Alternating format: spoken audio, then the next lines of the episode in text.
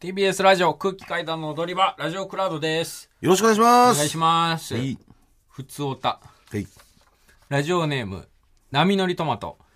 先日、新幹線に乗った友人が空気階段のお二人と同じ車両だったと言っておりました。え？よかったじゃんと言ったところ、うん。よくないわあのでかい方のいびきがえぐすぎてずっとイライラしたわと言っていました。お忙しいお二人、新幹線は貴重なお休みの時間だと思いますので、もぐらさん、CPAP の持参を検討してください。えぐいですよ、でも本当にもぐらの新幹線。いや、だって新幹線はさすがにそんなのないでしょ。だって。やばいよ、新幹線。だって本当、に。新幹線はそもそも騒音レベルみたいなのが高いというか、なんか、まあ、ずっと走ってるから、るしね走。行音はありますけど、で、トンネルとかも入るし。走行音の5倍ぐらいの音量で、もうすぐ分かるもん、お前がどこにいるか。新幹線。いやそんな、そすんな。ごいよ。本当に車両中にひびが当たってる。いびき。持ってったら CPAP? おう恥ずかしい。い いや、でも、そう。や、だって、だから、いや、恥ずかしくない？だってあの、あの、あのさ、椅子に座って、あれ、あの、な なんだっけ、妹誕生みたいなのをもう大丈夫ね。装着してさ、スつけて。いオスつけて。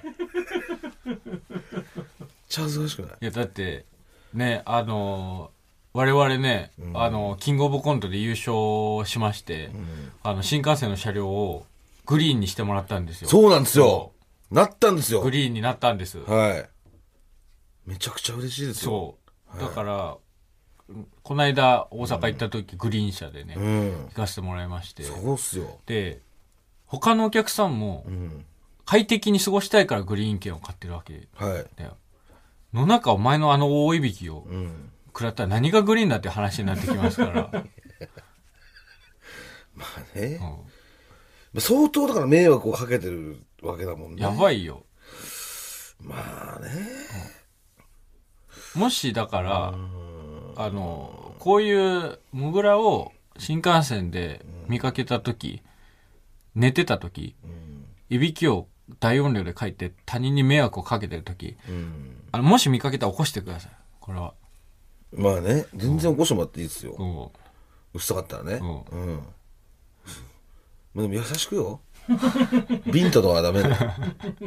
大体腹を揺らせば起きるんで、腹をブルブルっと揺らし揺らしてもらうか。そっか、グリーンって、んコンセントがついてるから、うん。だから CPAP 起動させようと思えばできんですよね。できる。だから、まあでも持ってった方がいいのか。だって小型のやつもらったんでしょ？もらった。持ち運びできるような。ナップザックみたいなのに入れられる 持ってきなよ。やつもらったからな。まあ確かにね。いや、もうその、ちょっとうるさいぐらいだったら、勘弁してよってなるんだけど、やっぱり人間、社会って全員が我慢してるじゃん。何かに。まあその一環だと思ってくれよって言えるけど、やっぱその、そ相当ひどかったってなると、やっぱ、うーん。だからその、だから CPAP をその社会の我慢にしてもらえばいいのか。うん。もうちょっとたまにその座席で変なのつけて、シコシコ言ってる人いるけど、ちょっとそれは、まだそっちの方が、それはもうちょっとももう我慢してよっていう、さすがに。そう。ええそう、グリーン車にしてもらったんだからう。ん。あの、飛行機もね、この間、うん。あの、福岡行った時に、うん。全然俺それ全く知らなかったんだけど、うん。その優勝したらグリーン車にうんしてもらえるし、うん。飛行機もいいやつにしてもらってて。あの、広めのね。そうそうそう、乗るまで知らなくて、広めの席ね。そう、乗ったら前の方の広めのやつじゃんと思って。うん。で、モグラは普通に遅刻してうん。乗ってなくて、そうです。私遅刻してしまって。自腹で福岡まで来てね。だかはい。らモグラ結局乗ってないでしょ、あのいいやつ。はい。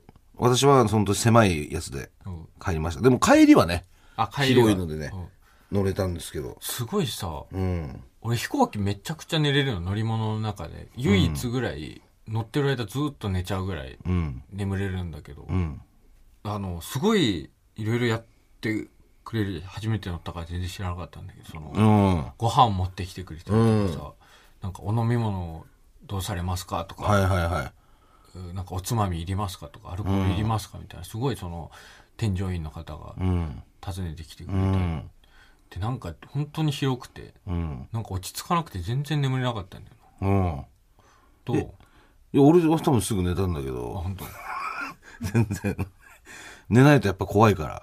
うん、あそっか怖いんだそう怖い 俺はだからできれば新幹線で移動したいんだよ、福岡でも。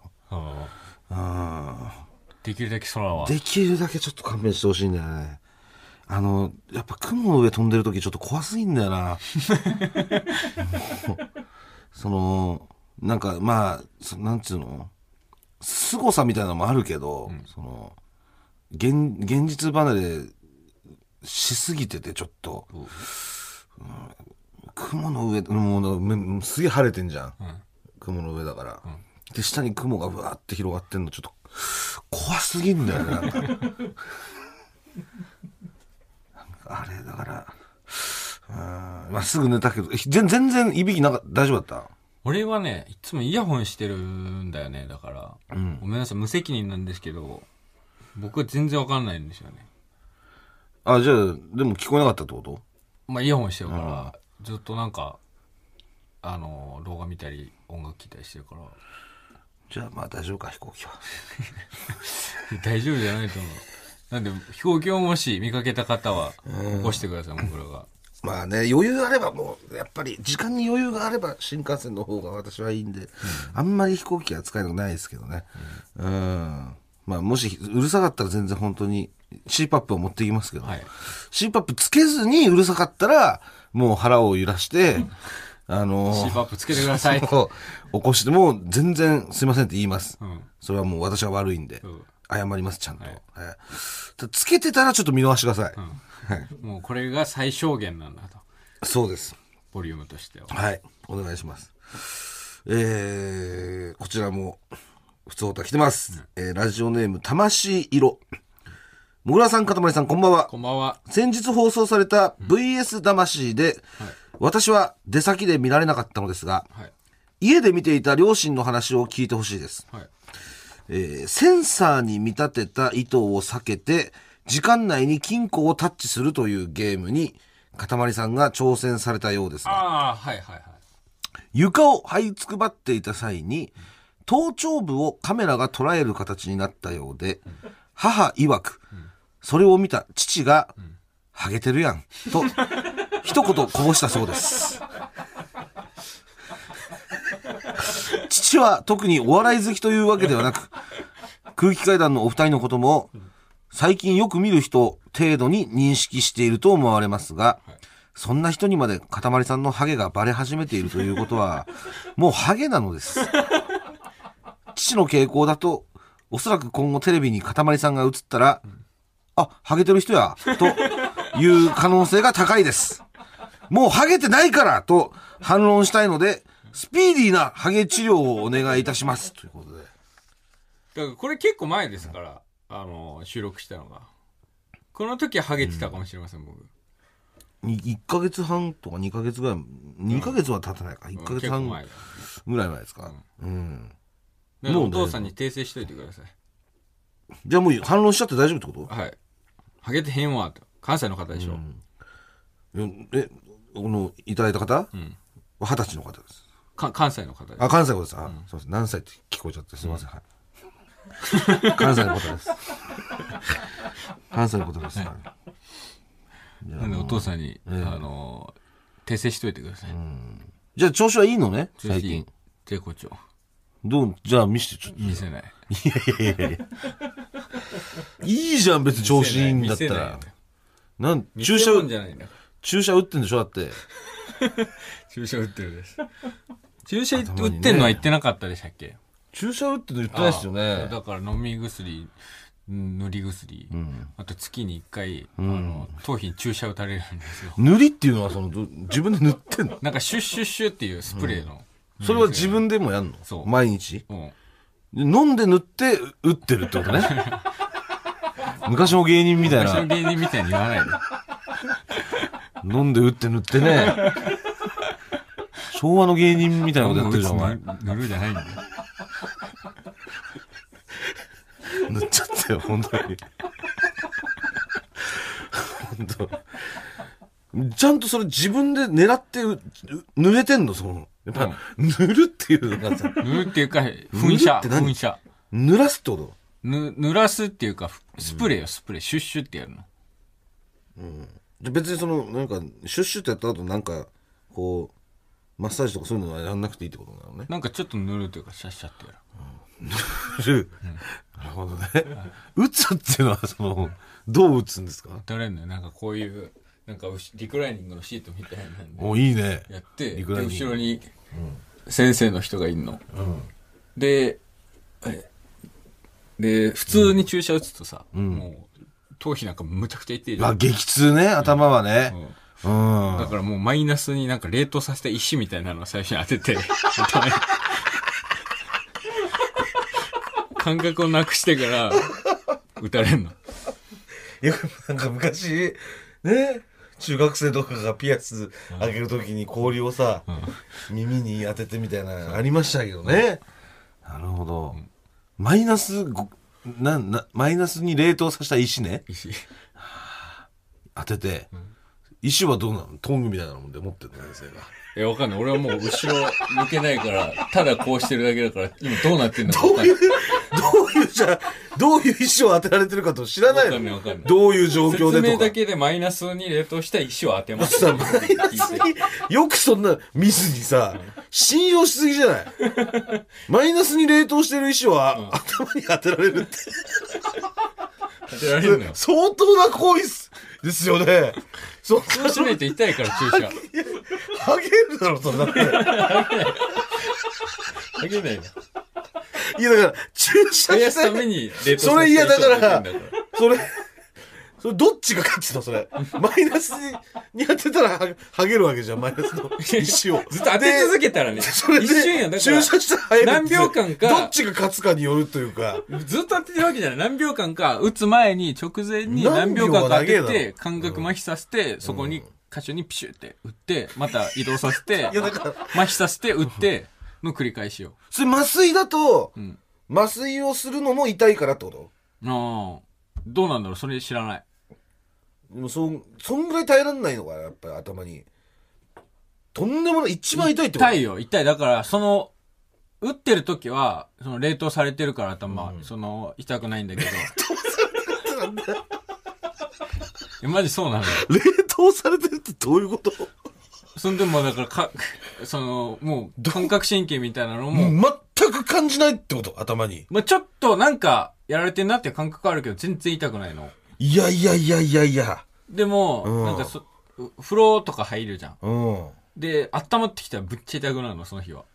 え、そう、入っていいの？風呂。え一応ね、そのシャンプーは、その日はしないでくださいって言われて、うん次の日、え濡らすぐらいだったら、うん OK って。シャワーとかでシャッシャってやるぐらいだったらうん OK。それやるんだけど、その日は痛い。いやいや、入んない方がいいって、それは。危ないだろ、そんなめちゃくちゃ痛いの。入って。まあでも大丈夫で3回やったけど。いやいや、3回もやってんのもうそれ。何も疑わずに、いや、信じすぎだって。本当に聞くのこれ聞いたことねえよ、そんな。あ石当てて。るんだって聞くんだって、本当に。初めて聞いたよ、そのマイナスの石をさ。はい、じゃあ行きますねって、なんか多分、俺の想像だと、トングみたいなので、その、でけえ石を持って、で、頭にガーンって、頭にガーンってくっつけて、ジューみたいな。それで、注射出してってさ、絶対に頭皮に悪いんじゃん、そんなの。いいんだって、もう。いいわけねえんだよ研。究で出てるんだから。信じすぎだって変な研。究を。いいに決まってるいいわけねえだろ、お前。悪口言うなよ。お前目を、目を覚ましてくれよ。勘弁してくれよ、おお前、前。髪のためだったら、お前さ、お前生えるって言われたら、お前何でもありなのか、お前。ハゲても生える絶対教えてやんないよ。からな、その病院。いや、いいよ。俺はだって疑うもん。そこまでして、そんなさ、危ねえって、その何でもやっちゃうじゃん、じゃあもう入るって言われたらもう。そんなマイナス。別に結全然、極致よ、そのマイナスの石を与えられるって頭に。全然別に、拷問というか、その、だって、ハゲるだって思うもん、普通はハ。ゲないよ、一緒だもん。いやいやいやいやもうなんか、詐欺とかに会う人もそうじゃん。なんかたまにさ、いやいや、あり、おかしいだろってぐらいの、やっぱり、なんていうの？その、金を得るために、やめてくれよ。その、1億得るために500万振り込んでくださいみたいなさ、そのおかしいだろって思う。そ大丈夫なの？本当に。大丈夫だって。うんビビりすぎってこと？俺が。うん直で当てんでしょだって。うんあるんだって。そういうのが。で、麻痺さして、針の痛みもわかんないぐらい麻痺さしてさ、で、その後風呂入ったら痛いって。その日痛いよ、さすがに。もう次の日から痛くない。危ねえ。本当に。大丈夫ね。勘弁してください。えもう俺らの知らないうちに頭3回冷凍させてたのね。内緒にして。俺らに内緒で。ーでも効果ありますから。えええコールドにすればよかったタイトル。コールド。意味わかんないよ。ラジオ聞いてない人は。なんでコールドなんですか、コールド。僕がハゲの治療するときに、頭を一回冷凍されるからですよ。意味わかんない。冷凍って何かかってんの怖すぎ。頭冷凍するって怖すぎんだよ。そんな治療あんの？冷凍っていうか、その冷たい石を当てて、その、痛みを緩和マイナスするっていうでしょ？だってことなん？です。はマイナスでしょそれ。ん？その石はマイナスでしょ？マイナスのはず。確か。冷たい石。それ、そのおじさんの先生がやってくれるの？おじさんかなおじさんが？うん。はい、じゃあ。は、あるって。はい、じゃあ、じゃないよ。はい、じゃあ。ミカさん、そこ座ってください。どういうの想像しいや、お前がさ、お前が信じすぎなんだって。マジで。はい、じゃあね。椅子倒してくださいね。はい、じゃあねって。今日もじゃあ、石を当てます。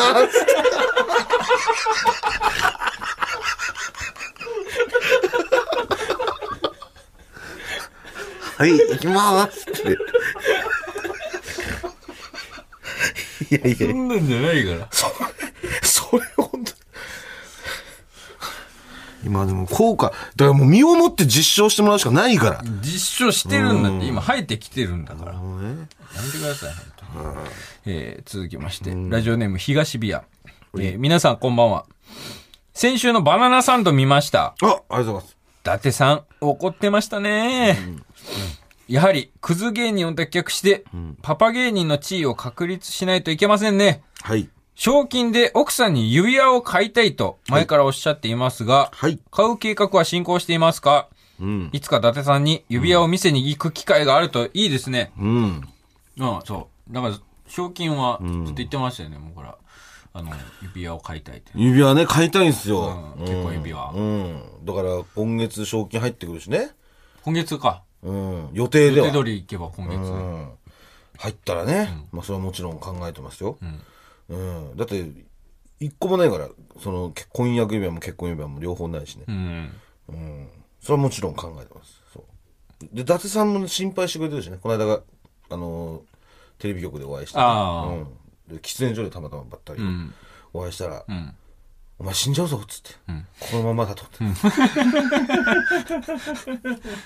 そのサン,、サンドイッチマンさんがね、は伊達さんが、俺らが優勝した時、ちょ33だったんですよ。あお前ら34だろって言って、そうそうで俺は優勝して10年で、その何、えー俺らは2人とも 10, 10キロか、10キロ太った。あ。うん。だからもうお前も多分10キロ太るんだけど、今115で115だったらお前10キロ太ったら125だろって言って、うん。だからもう125は絶対に死んじゃうから、だからその10キロ太るという計算をぜ入れた上で、10キロ痩せた方がいい そしたらその10キロ太っても今と同じだからみたいな。うん。絶対に10キロは太るって言ってたから。うん。だ普通にマイナス10。マイナス20したら、うん。今から20キロ痩せれば、10キロ。10年後には10キロ、その20キロの、マイナス20キロの状態から10キロだから今からマイナス10キロの状態ってだってもう100キロってなったらマイナス30キロ近く痩せなきゃいけない。今115ですから、で、85まで落としたとしても、85まで落とせば10年後95になってるってこと。うん。っていう計算でいいかなきゃダメだ。うん。だからそろそろ本当にダイエットもね、奥さんと息子が年明けには帰ってくるでしょ。うん。そうなったら食生活も改善されるでしょ。いや、30キロ痩せて、85ってちょっときついわ。ダメだよ、その考え方。やる気なくなっちゃうっていうか、やる気なくなっちゃわない30でキロもよ、30キロも痩せるってすごいもんね。すごいよ、それ。30キロは相当だよ。それで85にしかなんねえって。ダメだよ、その考え方。それで借金も正直返さなかったんだ100と115ってあんま変わんないじゃん。ん？100と、100と110ってそんな変わんないというか、100と115は変わるでしょ。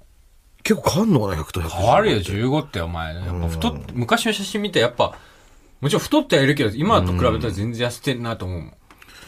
まあ、85ね。うんまあまあ、そうだね。なんかないのかな、なんかその、なんつ、なんか、そういうダイエットっていうの、なんつうの、なんかこう、冷凍させるみたいな、どっかをさ。コールドで。なんか冷凍の石を胃にぶち込んでさ。もうそれ怖えと思うだろ、お前それ聞いたら。どう思う？入れたら怖えよ。一瞬だ、一瞬当てるだけだよ。その俺ダイエットの医者行き始めたっつってさ。だからなんかあのさやるじゃん。注射、冷凍の石ぶち込んでみたいな。予防接種するときもなんか、シャッシャッシャッってやるじゃん。それと一緒よ。いや、あれはなんか普通の消毒とか献血の時とかまあ、みたいなぐらい。のことよ。消毒、別にあれ冷凍させられてないし。だってお前はお前はさ、でかい石をさ、トングで掴まれてさ、知らないよ。俺何？後ろ見てないからどういう状態かわかんない。なんで見ないの？トングかわかんない見。なきゃダメだよ、そんなの。なんで見ないのそんなマイナスの石をさ、頭に見れないんだもん、こうなってるから。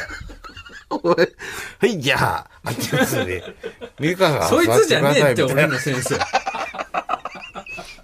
怖すぎるだろ。うん。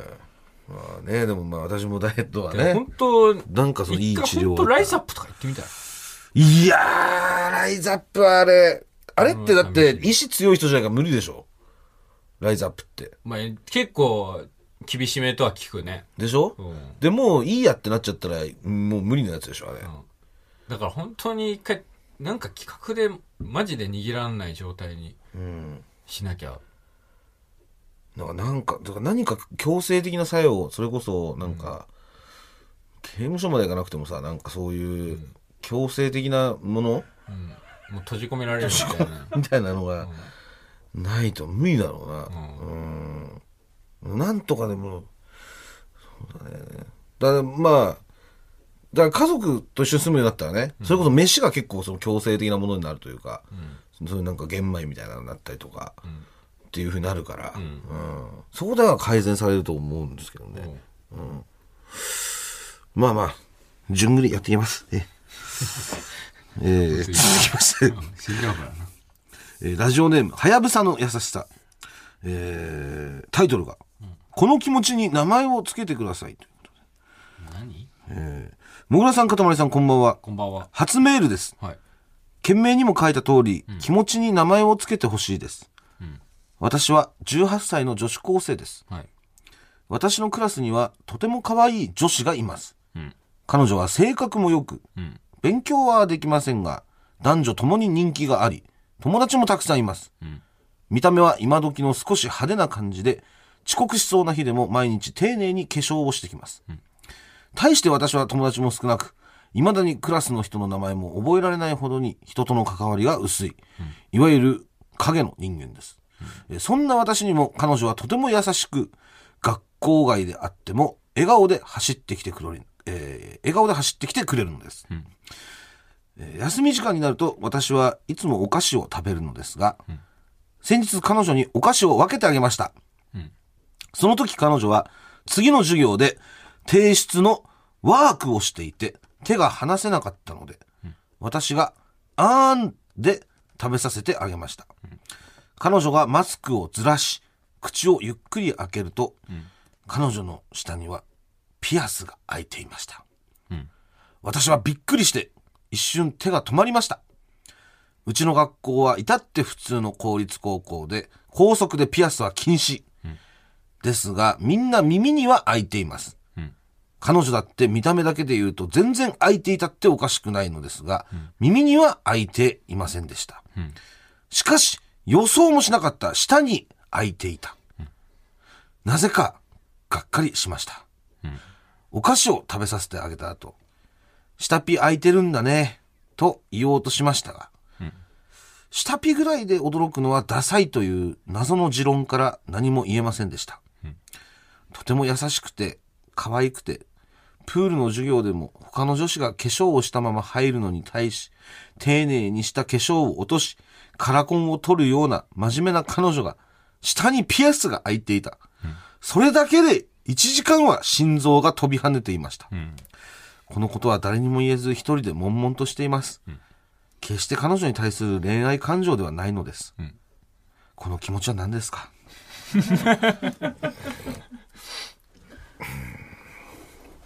で聞いてみたらいいんじゃないかな。何？や、下ピしてんだ。なんで下ピしてんのっていう。なんでっていうこと？うん。下ピぐらいで驚くのはダサいんじゃないかなって驚くでしょ。何も言えなかったんだうん。でもすごくドキドキしたらしいよ心臓が、んなんでってことようん。なんでだろうねこれはうん。がっかりしたんだもんね。なんかその、がっかりじゃなければね、なんとなく正体はわかるんですけどね。うん。そういうなんか、やっぱり周りから見えないものじゃないですか、下のピアスってう。ん。で、あーんしてあげたっていう自分しか知らないことじゃないですか。うんだから他の人は知らないなんかちょっと秘密を知ってしまったみたいなのでドキドキしたとかだったら、うん。まあ、わかるんですけど、うん。がっかりしちゃってるからね。うん。なんか、裏切られた気持ちなののかな？うん。下ピしてるなんてっていう、いうね。うん。マイナスの方向で。方向でね。相当だから下ピはやっぱり、えー、もまあ、異質なものではあるう、よね。そうですね。はやぶさの優しさにとっては、うん。きついというものだったんですかね。下ピはやっぱ。まあ、そう多分ね。そこが、そこが分かってないっていうのもなんかちょっと、なんでしてんのかとかっていうの、うん。どういうあれなのかっていうのが分かってないっていうのも、うん。一個なんか、この気持ちは何なんだろうっていう、うん。あれの要因な気がするけど。うん。で、多分、なんかこの感じ、この文章でうん。感じるその、ね、女の子の感じだったら、んなんで下ピ開けてんのって言って、普通に答えてくれそうじゃん。うん。だから、多分、その、真面目な子なのか、でも、少し派手な感じぐらいで、うん。まあ、メイクしてくるみたいな感じのことは書いてるけど、うん。でもなんかその人気者で明るくて、こう、わーって近寄ってきてくれて、うん。で、この時もその、なんていうの、あの、提出物をこう一生懸命やっててとか、うん。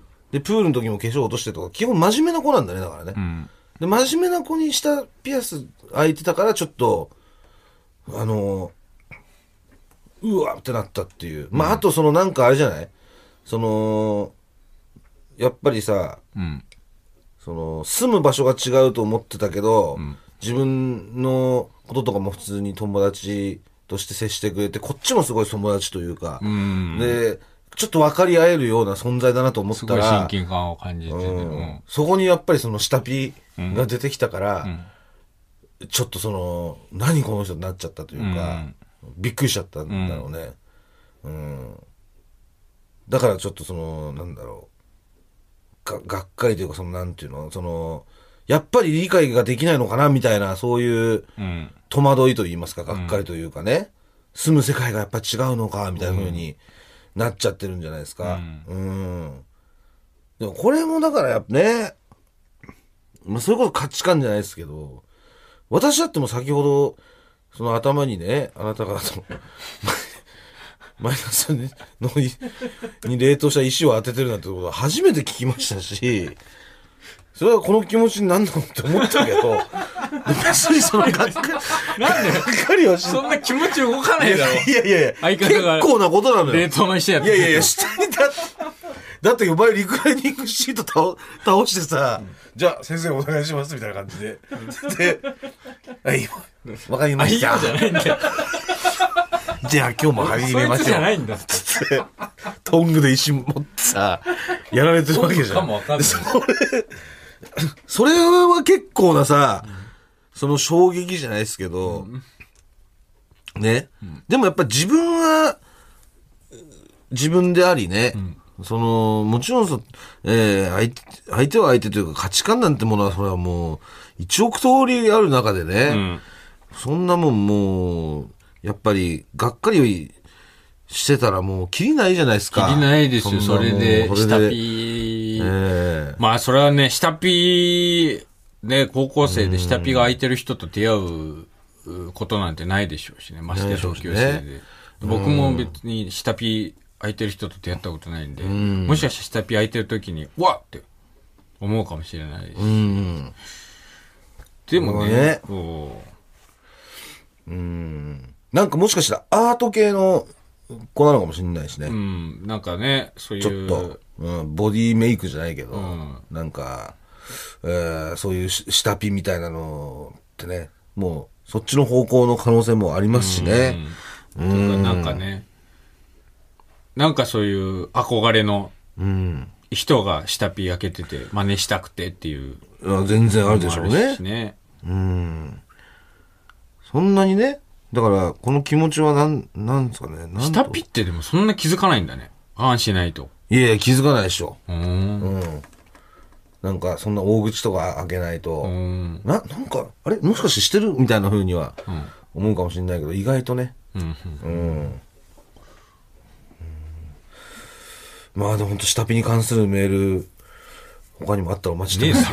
なかなか。だから聞いてみていいんじゃないかなと思うけどね。結構多分勇気いるのかもしれないけど、メールしてくるっていうぐらいだから。まあね。だから、あと透明、普通に透明だったのかもしれないしね。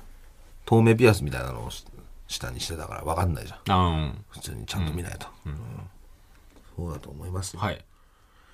まあだって長井さんも入れ墨入ってるしね。そうですよ。あ、そうだそうだ。そうですよお。入れ墨入ってる人がいて、頭冷やしてる人がいてね。